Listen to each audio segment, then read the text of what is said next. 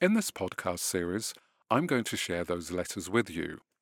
I think they give an interesting voice and insight into a young man's mind and heart, and reveal the fears and anguish he faced about the relationship and about life in general.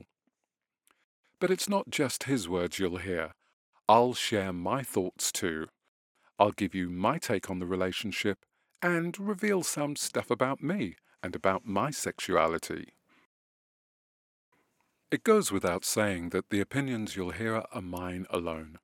Of course, you don't have to agree with some of what I say, and that's fine. I'm simply conveying my personal experience and opinions. Maybe some of you will relate to the things I say, regardless of your cultural background or sexual orientation. But I hope this podcast series will be of interest to a wide range of people and also provide enlightenment to those who are exploring their sexual identity, especially from a black perspective. So, let's get into it.